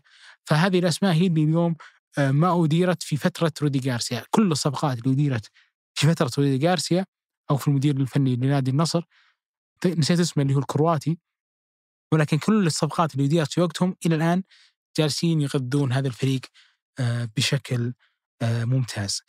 على الجانب الثاني في نفس اليوم الاتحاد بكمية أخبار غير طبيعية تحدثت عن انتقال نونو سانتو في من نادي الاتحاد يعود إلى ولفرهامبتون، اللي هو النادي اللي يرتكز عليه الجزء الأكبر من تاريخ نونو سانتو. خليني بعطيك سياق كامل ونقدر نفكك هذه الفكرة ونشوف وين الحقيقة اللي جالسة تدور وراء هذه التصريحات، سواء في الخبر اللي ظهر في بداية آه هذه خلينا نقول الفترة اللي كان يتكلم عن إنه نونو سانتو آه له آه اهتمام كبير بنادي ولفرهامبتون. هنا أسمي بالاسم الصحفي الموثوق في نادي ولفرهامبتون اللي هو أوين أوبراين، اللي تكلم وقال بالنص أن نادي ولفرهامبتون تواصل مع نونو سانتو، ثم بعد ذلك غرد تغريدة جدا مشهورة كتب أنه نادي الاتحاد منح نونو سانتو الإذن للتحدث مع ولفرهامبتون، ومدرب من أكثر المدربين المرشحين في قائمة نادي ولفرهامبتون. بعد ذلك على طول في نفس ذاك اليوم تكلم الأستاذ انمار الحالي اللي هو يوم خمسة عشر أكتوبر الماضي، وقال أنه الرجل هذا ملتزم معنا بعقد لمدة سنتين، وأن هذه الاتصالات صحيحة، وكان تصريح مع الأستاذ وليد فراج. بعد ذلك بدأ ياخذ الخبر هذا منحنى المصداقية بكلام انمار الحالي ولا حتى بكلام سكاي سبورت اللي تأكدت ال ال اللي هي هذه المفاوضات. وبعد ذلك تكلمت أكثر صحيفة موثوقة على مستوى بريطانيا ولا حتى على مستوى القطاع الرياضي كاملا، واللي تكلمت عن آه أهمية نونو سانتو وحضور نونو سانتو على مسألة عودته إلى ولفرهامبتون من جديد. وذكرت دي أتلتيك بالنص، أنا جالس أحاول أطلع التصريح بالنص علشان نتذكر أو نربط هذا السياق كاملا. ذكرت أنه نونو سانتو أخبر ولفرهامبتون بأنه يرغب بأن يعود إلى ولفرهامبتون في هذه الفترة، وأن الشيء الوحيد اللي ممكن يعيق هذه العودة هو مسألة عقد المرتبط على الاتحاد، وأن تتوقع الأتلتيك أنه بيصل الاتحاد وولفرهامبتون إلى تسوية في ذلك. بعد ذلك طلعت الديلي إكسبرس وطلعت الكثير، إلى أن وصل الخبر أن يكون خبر متواتر في بريطانيا. ولو جيت تشوف قائمة الخمس مدربين مرشحين، فارق كبير صراحة لنونو سانتو عن أي مدرب مرشح آخر. وش اللي يخلي نادي ولفرهامبتون حريص جدا على عودة آه نونو سانتو في هذه الفترة؟ باختصار أراه بالجانب الأول هو بكونه أنه بخلاف أنه هذا النادي أولا يمر بمرحلة صعبة، بخلاف أنه نونو سانتو هو المدرب اللي صاغ هوية هذا النادي، بخلاف أنه وكلاء نونو سانتو هم نفسهم اللي يديرون اثني عشر لاعب في هذا النادي وهم اللي إلى حد كبير يتحكموا بصفقاته. بكل هذا أنا حطه على جنب واجلس أقول أنه الخمس مباريات الحالية هي الأسهل لولفرهامبتون، سواء مع برايتون ولا حتى مع البلس ولا حتى مع ليستر سيتي ولا حتى مع نوتنغهام فورست، بالإضافة إلى برينتفورد. هذه خمس مباريات تعتبر سهلة. فبالنسبة لولفرهامبتون هذا الوقت ثمين جدا لتغيير المدرب. هم الحين جالسين يمشون الموسم بمدرب مؤقت اللي هو تحت تسعة عشر سنة. أختتم بأنه أمس كان فيه تصريحين، التصريح الأول بقولها أنا والتصريح الثاني يقولها أنت. التصريح الأول قال نونو سانتو في المؤتمر الصحفي أنه أنا ما أعلق على إشاعات، والتصريح الثاني هو تصريح إدارة هذه الاتحاد. صحيح كان من أستاذ كعكي نائب رئيس النادي، وقال أنه إحنا ما وصلنا شيء رسمي وأنه المدرب عنده شرط جزائي وما إلى ذلك. أنا فهمت صراحة من تصريحه أنه لو وصل شيء رسمي ممكن يكون في في تفاوض. في الأمانة السياق اللي أنت قلته كله ماشي مع بعض، كله يقود إلى أن نونو سانتو سيرحل من الاتحاد ويعود إلى ولفرهامبتون. لكن اللي قاله في المؤتمر الصحفي صراحة هو اللي خلاني أنا أغير رأيي، إنه إنه هذه إشاعات قالها نصا، ونحن عندنا معسكر في دبي، يعني معناته إنه أنا قاعد أفكر في الجاي وتركيزي كله على المعسكر القادم. أنا كنت أنتظر رد من نونو سانتو بعد مباراة الاتحاد والوحدة، لأنه بعدها بيتوقف الدوري شهرين، فبالتالي لكي لا تضر بالفريق اللي أنت قاعد تدربه اللي هو الاتحاد، وتعطيه الوقت الكافي من أجل أن يبحث عن بديل. أفضل وقت أنت تطلع فيه هو الآن، فيا أما أنك تطلع وتقول والله أنا بمشي، أو أنك تعلن عن بقائك واستمرارك مع النادي. الكلام اللي قاله نونو سانتو أنا أفهمه بمعناه الحرفي أنه أنا مستمر، ولكن الكلام اللي قاعد يطلع من إنجلترا يخليك صراحة تشك في في الموضوع. أعتقد أنه تكلمت عن الخيارات اللي كانت موجودة عندهم، ممكن كان الأبرز هو لوبيتيغي مدرب إسباني اللي كان لوبيتيغي رفض رسمي بالضبط، ولكن بعد ذلك رفض العرض. ليش ولفرهامبتون مغري لنونو سانتو؟ لأن فريق السابق، لأن الفريق يضم عدد كبير جدا من اللاعبين البرتغاليين، هو أشبه بفريق برتغالي موجود داخل إنجلترا، فبالتالي عندك صلاحية كبيرة جدا في أنك يعني تختار اللاعبين اللي أنت تبغاهم، لاعبين من أبناء جيلتك من دوريك المحلي.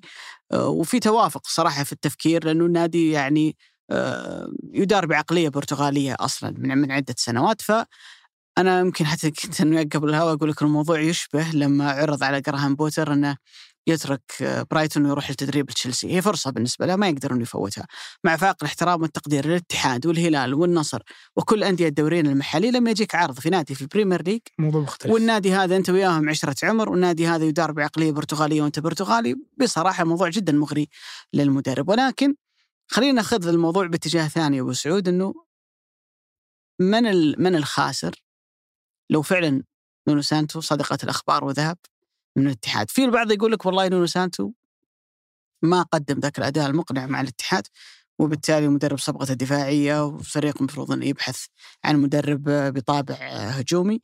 وفي البعض يقول لك لا، إنه وهذا صراحة كان رأي حجازي، وشفت تصريحه بعد المباراة قال إنه أفضل مدرب ممكن يدربنا اليوم هو نونو سانتو، إحنا جدا مرتاحين مع المدرب وجالسين نتقدم مباراة تلو الأخرى. أنا بقول إحصائية، أنا متأكد أن الناس اللي ما هو عاجبهم أسلوب نونو سانتو بتعجبهم هالإحصائية. الاتحاد لعب ثمان مباريات مع العدالة، مع الاتفاق، الرائد، الخليج، النصر، الفتح، ضمك، الوحدة. ما تقدر تقول عنها مباراة ضد فريق منافس بمثابة اختبار حقيقي وقوي إلا النصر، مع فاق الاحترام والتقدير لبقية الأندية. فالمفروض أن المباريات هذه باستثناء مباراة النصر أنت عندك أفضلية واضحة على الفريق المنافس أمامك.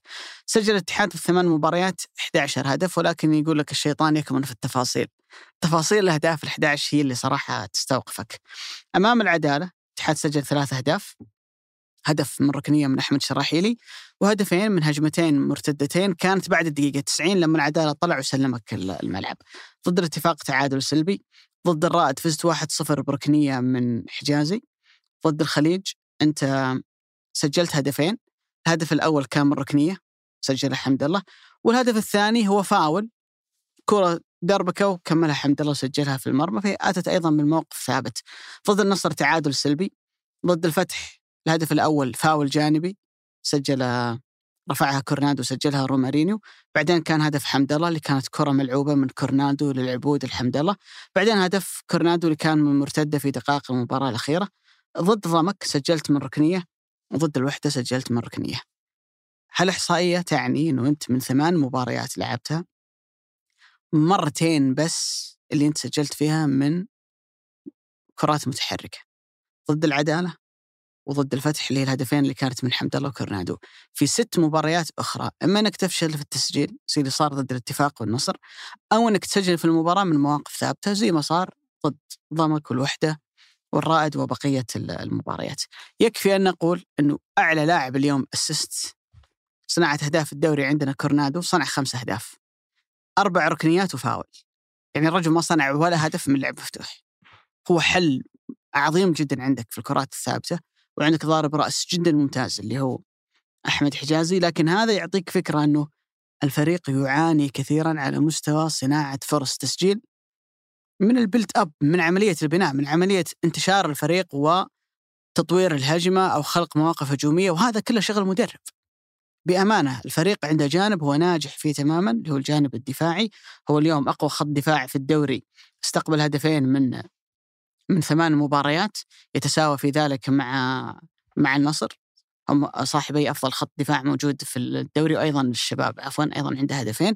فأعتقد أنه النصر ثلاث أهداف عفوا أقوى خطي دفاع عشان نكون دقيقين، الاتحاد والشباب كل واحد منهم استقبل هدفين. فأنت عندك جانب تميز دفاعي، ولكنك على الجانب الهجومي لولا براعة الفريق العالية والاستثنائية والغير معتادة في إنه ينجح في تسجيل هذا الكم. يعني تقول إن في لاعب صنع لي خمس أهداف في ثمان جولات كلها مواقف ثابتة، رقم مرة برعب. ترى لو بحط عليها هدف اللي سجله، يعني في أهداف مثلا زي هدف حمدان اللي كان ضد الفتح، صحيح أنه يعتبر أسست حمدان الشمراني، بس الفاول جاء من كورنادو. المباراة الأولى اللي كانت ضد ضد العدالة، تكلم عن الكورة اللي صنعها أحمد شراحيلي، عفوا حمد حمدان اللي أحمد شراحيلي، الركنية أيضاً جت من كورنادو. فبالتالي أنت لو عندك منفذ جداً بارع في الكرات الثابتة، حلول متعددة على مستوى ضرب الرأس سواء حمد الله أو حجازي أو غيرهم، أنت ستكون عندك مشكلة كبيرة جداً في الجانب الهجومي. وأنت تملك اليوم حمد الله ورومارينيو وكورنادو وهيلدر كوستا وكل عناصر هجومية مميزة اللي, اللي عندك. فبالتالي هذا جانب ملامة كبير جداً على المدرب. هنا يجي السؤال اللي أقولك بأمانة أنا وياك ما نملك جوابه، لأنه يمكن حتى مجلس الإدارة ما يقدر يعطيك في جواب مقنع وواضح. هل التغيير بيكون إيجابي ولا سلبي؟ هل لو أنا قلت ورا ثمان جولات عندي كل المشاكل خليني أغير وأجيب مدرب هجومي أحسن؟ ما هو السؤال، إذا أنت تحسنت في الجانب الهجومي وش بتفقد بالمقابل؟ صحيح. كيف ستتضرر دفاعيا؟ ما ليش يقولك هنا إنه ما حد يملك جوابه، لأنه مثل هالنوع من مثلا زي فيرغسون لما مشى وقال والله أنا اللي بيجي كمل بعدي شو اسمه مويس اللي جاء اللي اللي اللي, اللي جاء بعد. ما هو السؤال كان من اللي يجي بعد فيرغسون؟ أتذكر وقتها على ألفين واثناشر ألفين وثلاثطعش كان قالوا مورينيو وقالوا بيب غوارديولا. ما هي سؤال، أنت مدرب يا ما بيكمل على شغل فيرغسون يا ما بيغير الفكرة ويعيد صياغة الفريق من جديد. هذه لها إيجابيات وهذه لها سلبياتها.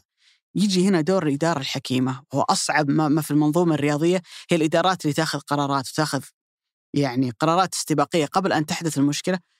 هي إنه إنه أنت هل حافظ على الإيجابيات اللي عندي وسانتو بيعزز لي الأشياء اللي عندي قصور فيها اللي هي الجانب الهجومي، ولا أجيب مدرب يغير لي العقلية والمنظومة بشكل كامل؟ سؤال جدا صعب، ما أتمنى صراحة أن يكون في موقف الشخص اللي بيتخذ القرار.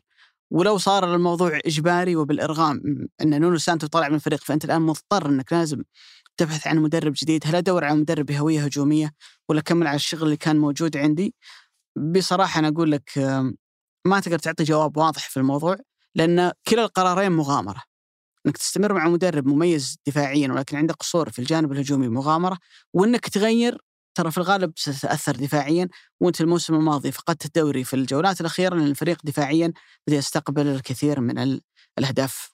أنا بالنسبة لي مدرب بعقلية نونو سانتو، بهدوءه، بشخصيته، بعلاقته الطيبة والجيدة مع اللاعبين، هو من مكاسب دورينا.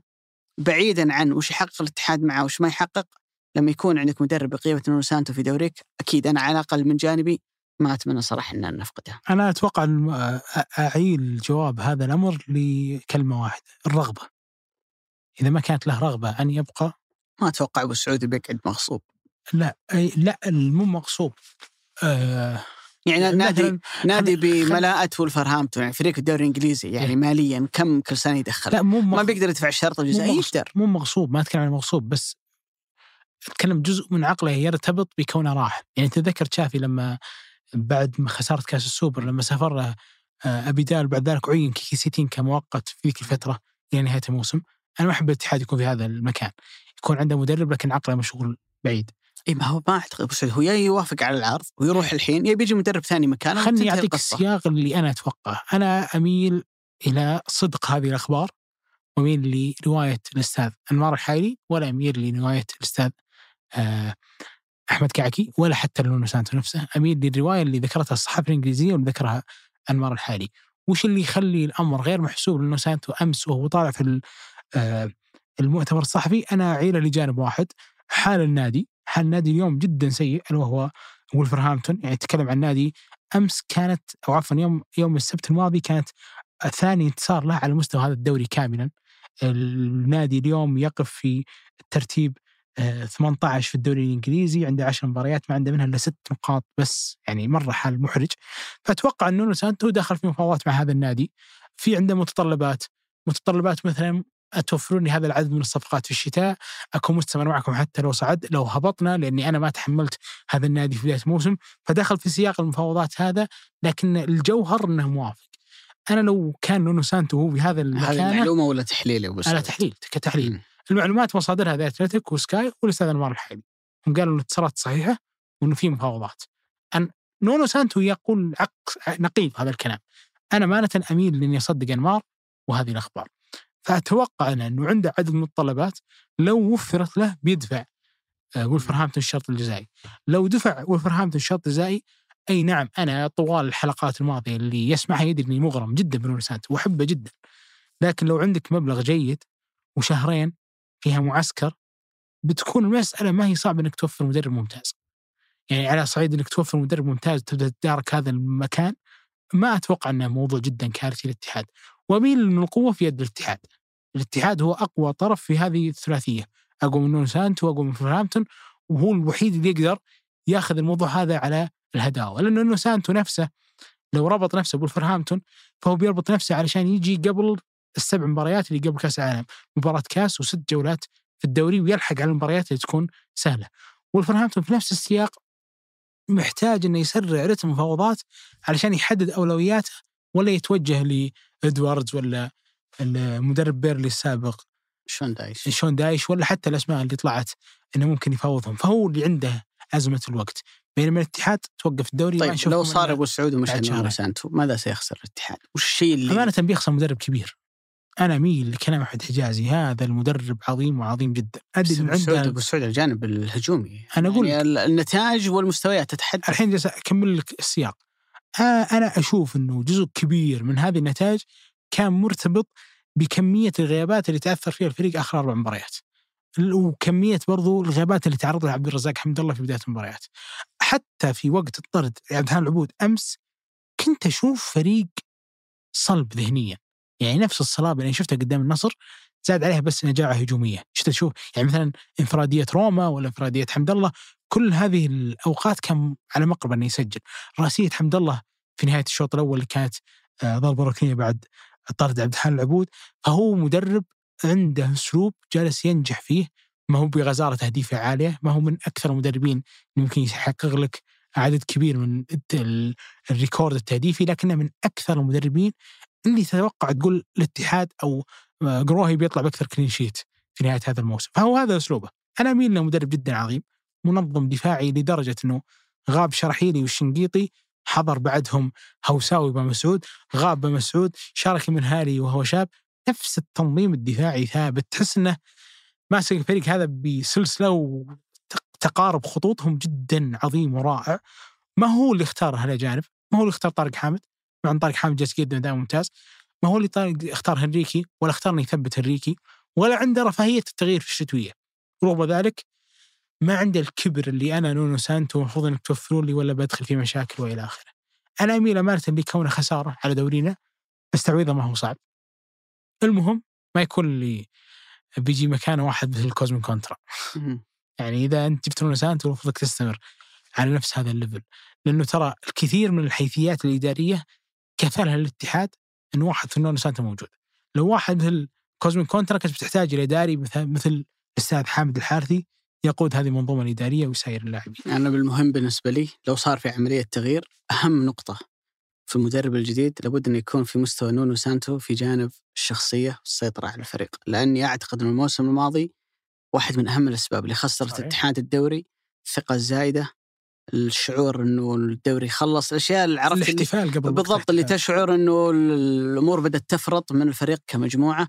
تحتاج إلى مدرب دائم يحافظ على الفريق كمجموعة كعقلية وكذهنية. عشان ما أقفل الموضوع ببارة، في نقطة أنا جدا ضيقة صدري فيها، لو هي طرد العبود.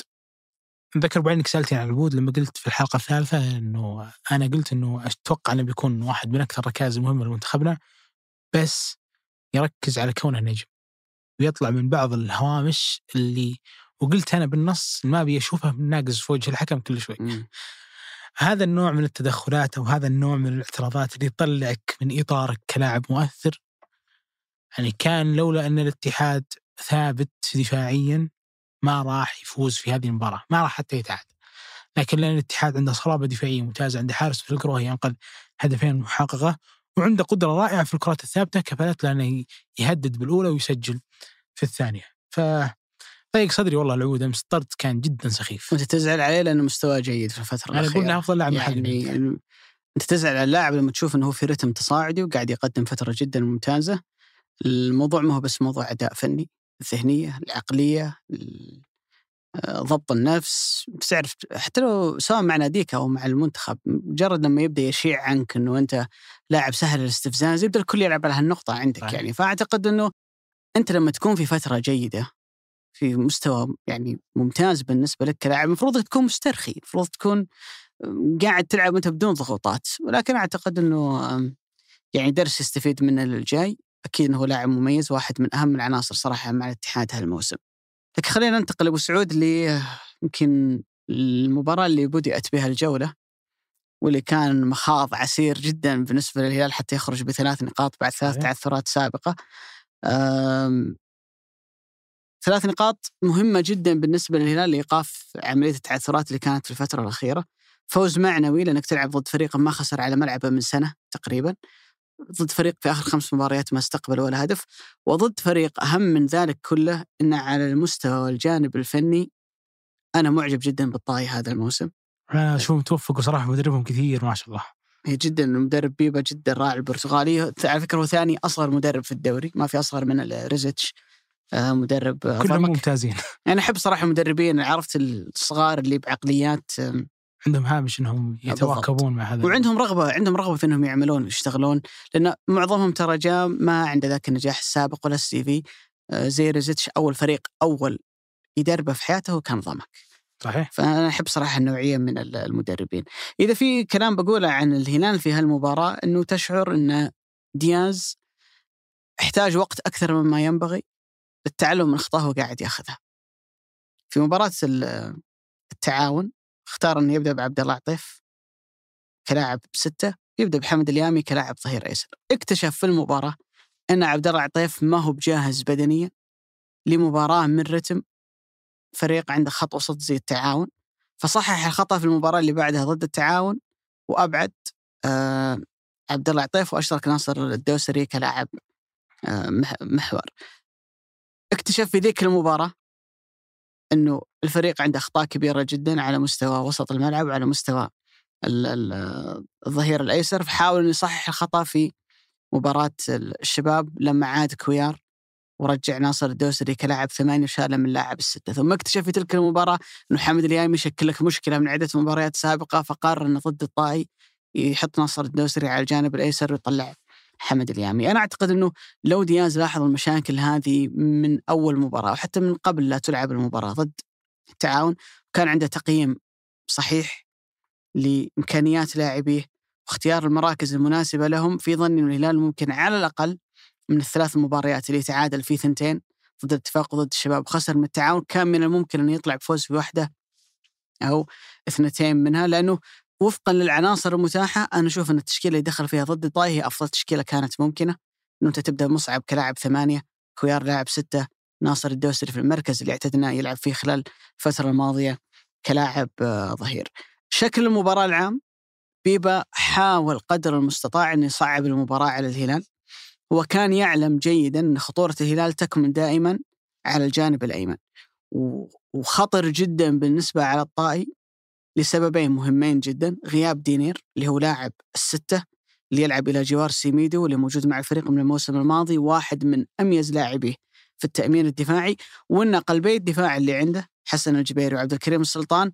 الطائي هو أحد أندية قليلة جداً في الدوري تلعب دون سنتر أجنبي، أعتقد تقريباً هم فيحة بس اللي ما عندهم سنتر أجنبي، هم تعاقدوا مع لاعب فنزويلي لكنه ما ما لعب ولا دقيقة أبداً، ما لعب ولا دقيقة، وأصلاً أعتقد إنه حتى كسي في وإمكانيات ما هو بذاك اللاعب الكبير اللي أنت تراهن عليه. فهو كان مدرك إن في غياب دينير، في وجود قلبي دفاع إمكانياتهم ما هي كبيرة جداً، من المجازف أني أنا أكشف مرماي للهلال، من المجازف أن يعطي الهلال فرص أنه يدخل إلى المنطقة الخطيرة اللي قدام منطقة الجزاء، لأنه بيقدر من خلالها يصنع الكثير من الفرص الخطرة. كانت الفكرة اللي عند بيبا ما يعرف بالميد بلوك، أنه أنا أحط لي كتلة في وسط الملعب، ما أضغط ضغط عالي، ما أحاول أني أخنق الهلال في مرحلة بناء الهجمة، وإنما أنتظر في وسط الملعب. لما يوصل الهلال إلى وسط الملعب، تذكر كنا هالكلام في مباراة الوحدة، أني أقفل منافذ التمرير، ما أخلي الباص اللي يطلع من كويار المصعب أو كارية ويطلع صح في المكان الصح، لأنه لو أخذ الكرة هنا بيقدر بعد ذلك أنه شكل خطورة كبيرة عليه. وإنما كانت الفكرة أنه في كتلة في وسط الملعب، ووجهك دائما باتجاه الأطراف. الهلال لما يروح للأطراف في الغالب في الغالب كان يروح باتجاه اليمين، الجهة الأخضر عند هلال السعود عبد الحميد. كنا نلاحظ أن وسونا في فترات كثيرة يلعب داخل منطقة الجزاء، كمان لو أنه ظهير ثاني قدام حسين قاسم اللي أصيب بعد ذلك دخل نواف القميري كلاعب ظهير أيسر. أن الاثنين هذولا مع لاعب الثمانية اللي موجود عندي، اللي أعتقد أنه كان، حاول أذكر اسمه، اللي كان مع مختار ومع مع سيميدو. أتكلم عن مختار علي وسيميدو سيميدو وقدامهم ما ما بقول اسمه غلط، يعني ما بقول اسمه غلط نقيدان أو أعتقد اسمه كذا، اللي سجل هدف للطائي في المباراة الأولى اللي كانت أمام الاتفاق. المهم إنه الفكرة كانت إنه أنا أقفل على الجانب بموسونا وبلاعب ظهير ويميل معاهم لاعب الثمانية، والتغطية من خلفهم تكون من سيميدو لاعب الارتكاز. فأنا أوجهك للأطراف، لكن لما توصل الأطراف أنا ما أعطيك الفرصة إنه أنت تلعب العرضية وأنت مرتاح، وبعد ذلك تقدر من خلالها أنك تصنع خطورة. ظل الهلال يلعب بهذا الأسلوب تقريبا الدقيقة عشرين خمسة وعشرين. الطائي ما يعطيك فرصة أن أنت تخترق من عمق الملعب، يوجهك للأطراف، والأطراف بعد ذلك الهلال يفقد الكثير من الكرات. وأرجع وأقول، يمكن قلت هالكلام ضد الفيحة وفي مباراة الوحدة، أن دياز مدرب في الجانب الهجومي لما يواجه مشكلة في الغالب يكون عنده حل. فات الحل اللي هو أنا ليش أصلا لما أنت تضغط علي تقفل علي عمق الملعب، ليش اضطرني اطلع الكرة على الطرف وبعد ذلك ادور على العرضية؟ انا ارسلها من وراء القدام الطولية، وبعد ذلك الطولية ومن خلالها اخلق فرصة. اول اشارة حقيقية كرة طويلة كانت اعتقد من كاريو او كويار، كانت لسعود عبد الحميد اللي كانت في تداخل بينه وبين ماريجا، سعود بصعوبة ثبتها ولعب العرضية لكن ما كانت دقيقة، قطعها دفاع الطائي. جت بعدها واحدة من مصعب الجوير وأيضاً ما كانت دقيقة وقطعت، ثم جت بعد ذلك الكرة اللي من كاريو إلى ميشيل وصنع منها الهلال الهدف الأول. في شوط المباراة الثاني كان طبيعي ومنطقي أنه الطائي بحكم تأخر في النتيجة بيندفع صحيح. وأول لاعب أنت بتغير مركزه وتغير أدواره هو موسونا، خلاص بدل ما أنت ملزق في الظهير الأيسر اطلع قدام قدم لي حل هجومي. وش سوى الهلال؟ أول كرة خطر الهلال في شوط المباراة الأول لعبها عبد الله المعيوف دايركت سعود عبد الحميد، ما سجلت. الكرة اللي بعدها بذات الفكرة طويلة من عبد الله المعيوف، استهدف المساحة اللي خلف موسونا، خذها سعود عبد الحميد الكاري وعكسها بعد ذلك الميشيل وتسجلت. إلى هنا هي مباراة مثالية بالنسبة للهلال، براعة عالية في الضغط العالي، قوة ما شفناها من جولات عديدة للهلال في عملية الضغط العكسي واسترجاع الكرة، فريق يفوز في معظم الصراعات الثنائية. لكن لوهلة ما شعر أنه خلاص مباراة في يدي اثنين صفر ضد الطائي اللي أنا الكل يعلم عن صعوبة اللعب ضده، لكن في ظرف دقائق قليلة عوقب الهلال على في ظني هذا التساهل، وفي ظني على مشكلة موجودة عند الهلال من فترة اللي هي أن الفريق ما عنده الحدة في الجانب الدفاعي. خلي الهدف الأول، الهدف الثاني اللي سجله أمير سعيود، الهلال في لقطة بداية الهجمة الأحد عشر لاعب من الهلال كلهم كانوا خلف الكرة. نفس الهدف الثاني للتعاون اللي اللي سجله فهد الرشيدي، إنه الفريق قاعد يهاجمك ثلاثة أو أربعة لاعبين وأنت عندك أفضلية عددية واضحة عليه، ومع ذلك فهد الرشيدي يدور ويأخذها على جحفلي ويلعبها يعني ما بين البليه وعبد الله المعيوف، وكما لو أنه مدافعيك هذول أول مرة يلعبون مع بعض.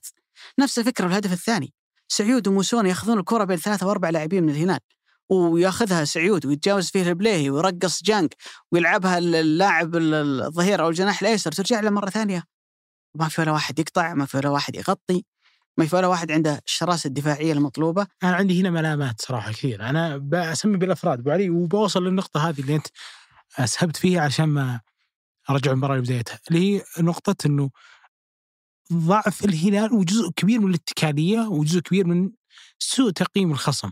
يعني ترجع بعلي للهدف الأول اللي سجله آه النادي الطائي، كان في ضغط الكولار وكان ضغط الكولار بمتابعة الضغط، يعني الكولار ضغط في البداية على المحور ثم رجعت الكرة للظهير للمحور الأيمن لسميدو ثم ضغط الكولار عليه، مطلوب من الكولار هذا الشكل.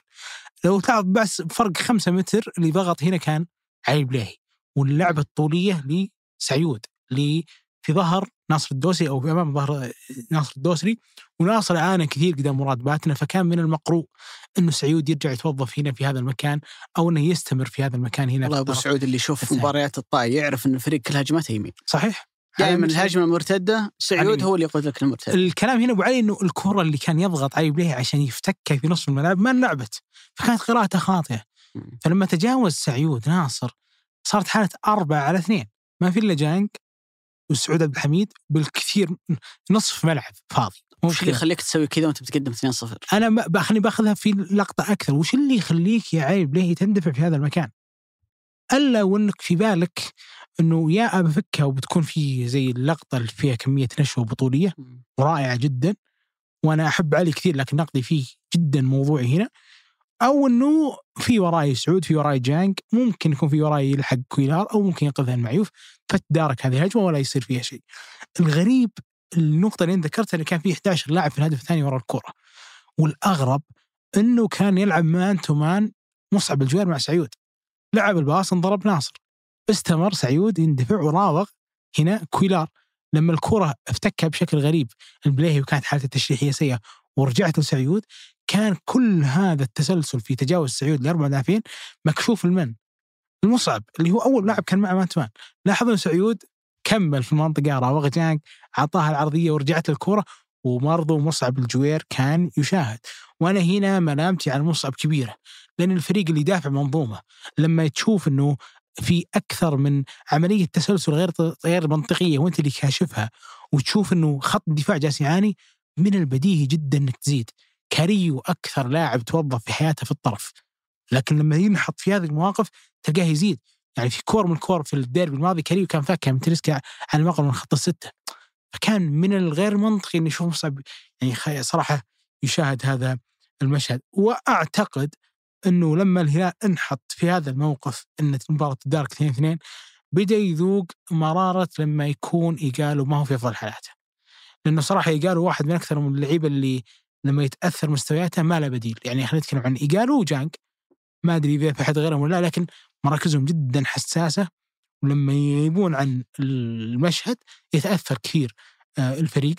كان بالنسبة لي من حظ الهلال أنه هذا التعادل كان مبكر، بس بدأ يوضح برضو جانب ثاني أنه الفريق بيعتمد كثير على فردية ميشيل في مسألة أنه هو اللاعب الوحيد ما بين الثلاثة اللي قدام اللي جالس يعيش موسم جيد. أنا أدري أنه موسى مريقة هو هداف الفريق، وأنا أحب موسى برضو كثير مسجل أربع أهداف، إلا أنه حالاته دائما في الأوقات اللي تكون فيها ما في مساحات. يعني حتى مباراة هدف الشباب ترى ما يسقط عليه، أدري أنه الشباب كان موقف في منطقته لكن الباص كان فيه الكثير من المساحة. ولكن في العموم أنا أرى انتصار جدا مهم من ملعب ما في أحد بيجي إلا وبيعاني. صحيح شكل الهلال أعتقد الشوط الأول يمكن أفضل شوط لعب الهلال من فترة طويلة، ولكن كان جانب الملام على دياز أنه أفضل شيء ممكن يصير لك إنك تبدأ الشوط الثاني بهدف وتسجل وتأخذ النتيجة، تتقدم اثنين صفر، أنت والمباراة متوازنة متكافئة، أو الطائي يدافع عن النقطة بحيث المباراة لو تنتهي تعادل بيكون مكسب بالنسبة للطائي. أنت نجحت إنك توصل بالكرات الطويلة، طب أنت متقدم اثنين صفر، ليش أنا أصلا أروح أضغط؟ أنا أتراجع إلى نصف ملعبي وأسمح للطائي إنه يطلع البلوك، الفريق يطلع كامل، الدفاع يتقدم ثلاثين أربعين متر عن عن خط مرمى، وأرجع أعتمد نفس الحل اللي عندي عبد الله المعيوف وعندي جانك وعندي كويار وعندي كاريو. طب وتنقل من اللعيبه اللي يقدرون يلعبوا لي الكور الطويله واعتمد على نفس الحل. اذا كان الهدف الاول يعني غريب جدا، يعني في نتيجه اثنين صفر، وش اللي يخليك يا كويار ويا علي بليه تطلعون الى المناطق المتقدمه هذه من اجل افتكاك كره، وكمان لو انك قاعد طارد النتيجه.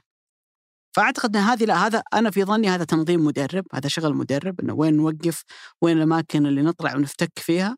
ما كان صراحه اكثر، هو في جانب في جانب قرارات لاعبين فرديه وارتجاليه، ولكن لو المدرب يطلب من الفريق انه يتراجع، يرجع بلوك الفريق مثلا الى نصف الملعب او الى نصف ملعبه، كان بيتجنب الكثير من الحالات اللي يستقبلها. ولكن هنا حاله الهدف الثاني، مباراة التعاون وأكثر من موقف تخليك تضع علامات استفهام على جاهزية اللاعبين البدنية، لأنه لما يهاجمك لاعبين ثلاثة يجدون الراحة والسهولة هذه جدا في أنهم يتجاوزون هذا العدد الكبير من المدافعين في الهلال ويسجلون، معناته أنه أنت واقف، عندك تنظيم عددي وعندك زيادة عددية، لكن ما عندك الشراسة في عملية الافتكاك. وهذا ترى ممكن يعزى بشكل كبير جدا إلى إلى إلى جانب بدني، ومفروض أن دياز يشتغل عليه في الفترة القادمة. ولكن المهم بالنسبة للهلال أنه ظهر في ظني في الهدف الثالث هو موضوع الرغبة. في مباريات كثيرة أن المباراة ما تمشي معك بالشكل اللي أنت تبغاه. يمكن أبرز مثال على ذلك ريال مدريد الموسم الماضي، ولا مباراة تقريبا في الأدوار الإقصائية مشت معاه زي ما يبغى، ولا مباراة كان يجد فيها السيناريو اللي هو يتوقعه في المباراة، ومع ذلك كان فريق ذهنيا عنده الرغبة وعنده التركيز أنه يرجع. فكان مهم بالنسبة للهلال أنه ترجع بعد صدمة من اثنين صفر إلى اثنين اثنين، ولكن أعتقد في المجمل أنه المباراة ذهبت لمن يستحقها.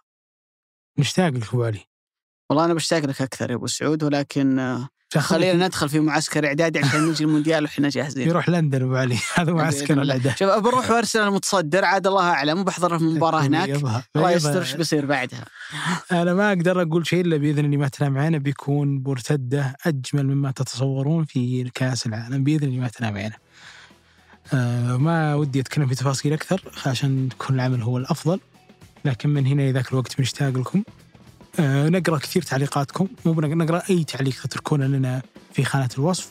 يهمنا كثير تقييمك لهذا البودكاست في أي منصة تنزل، تعطي نجمة نجمتين ثلاث خمس أربع اللي تبي، أو تعطي واحدة إذا تشوف إننا سيئين. أهم شيء إنك تترك لنا انطباعك، نقرأ كثير أفكاركم، وش تحبون يكون في كأس العالم، وش تشوفون المرئيات. لو افترضنا أن هذا البودكاست بيكون فيديو تحبون تشوفونها في كأس العالم، وبإذن الله أنا عني كل صباح بفتح هذه الخانة وبجلس أقراها بشكل أدق، عشان إحنا دائما نقول إحنا جزء منكم، ولو تطورنا فإنه بيكون دائما لأننا نجد ردة فعل جدا ممتازة منكم. شكرا أبو علي. شكرا لك. شكرا لكم، وشكرا لعبد العزيز المزي في تسجيل هذه الحلقة وهندستها، في تحريرها مرام القبيبان، وفي الإشراف على الإنتاج صالح باسلامة. هذا بودكاست مرتدة، أحد منتجات شركة ثمانية للنشر والتوزيع. نلقاكم في مونديال قطر بإذن الله.